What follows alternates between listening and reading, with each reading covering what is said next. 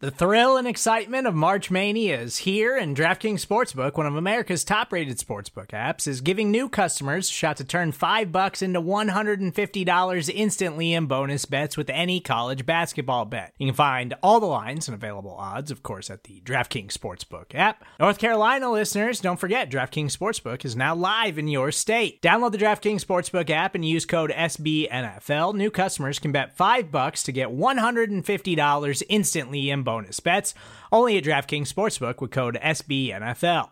The crown is yours. Gambling problem? Call 1-800-GAMBLER, or in West Virginia, visit www.1800gambler.net. In New York, call 8778-HOPE-NY or text HOPE-NY. In Connecticut, help is available for problem gambling. Call 888-789-7777 or visit ccpg.org.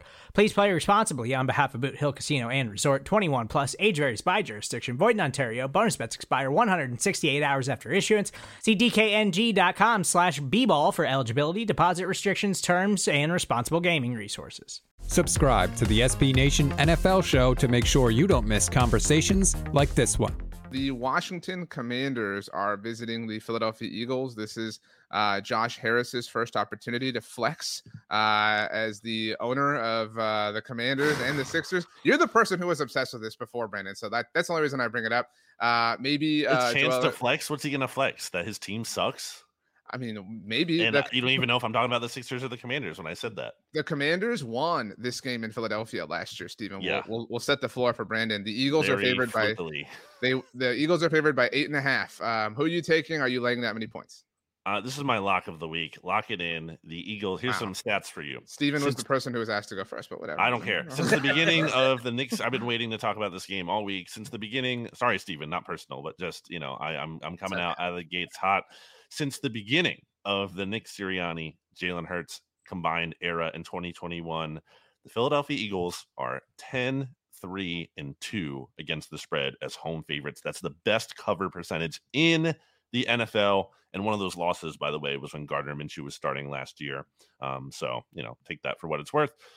And additionally, since Ron Rivera became head coach of the Commanders in 2020, the Commanders are 8-9-1 against the spread as road dogs, as they are in this one. That is the seventh worst cover percentage in the NFL. When you look at matchups in this game, Commanders' biggest strength is their defensive line, and the Eagles have a really good offensive line. I think they're going to be able to neutralize that to some extent.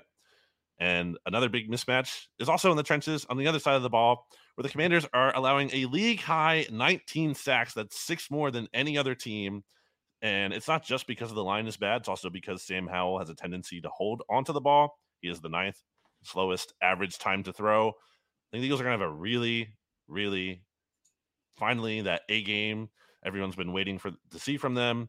I think they're going to dominate this team, and I will take them. I don't really care how big the line is, almost. Give me the Eagles to cover. I took it originally, whatever it was, like 7.5 earlier in the week, but I still feel good at 8.5.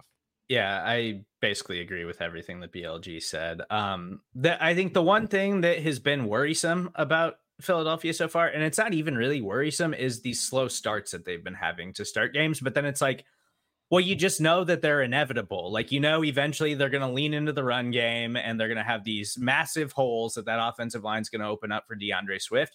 And then they'll get to the 1 yard line and Jalen Hurts will fall into the end zone for a touchdown. Like, that's exactly how it's gone the last 2 games for the Eagles, like game script wise. And the Commanders got off to this fun 2-0 start, but nobody was believing in Washington right now. Like, I am rooting for Eric Bieniemy and for him to keep getting something out of Sam Howell, but Sam Howell was awful last week. Threw 4 interceptions, got totally decimated by the Bills. And this, I think, is a worse matchup for him. Like, I think the Eagles defensive line is just going to absolutely crush him. You mentioned that he hangs on to the ball for way too long, and that's not a recipe for success against that Eagles defensive line, the way that they're playing right now. So I think the Eagles are safe here. And I think they're safe here with the points. The Commanders desperately need to get to their week 5 matchup against the Chicago Bears to feel good about themselves, because this is just not going to be a fun game for them. Yeah, I mean, it would be funny if the Eagles lost this game. And I think if we simulated this 100 times, like, maybe you get the, like, weird Commanders win, like, I don't know. That's what happened last year, though. That's not right. That's what I'm saying. Like, you got the weird outlier last season, and like, you know, there's no Taylor Heineke to get his Jordans after this game. That's the bit I love the most. I mean, is it possible? Certainly.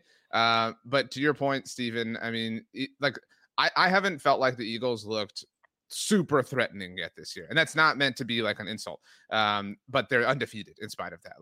And they're also like kind of crushing teams in spite of that, which is just like the weirdest, you know, indication that they're that they remain an elite team. It's just not sexy. So I'll take, and I've said this all season long to this point, like until the Eagles lose and show, like, I know they haven't covered every single game, but until they like, you know, show legitimate signs to abandon ship in terms of believing in them, I'm going to take them. I'm willing to lay the points. So clean sweep from all of us. I would say good luck on your lock, Brandon, but I'm really hoping that it blows up in your face. You can hear the rest of this conversation by subscribing to the SB Nation NFL Show wherever you get your podcasts.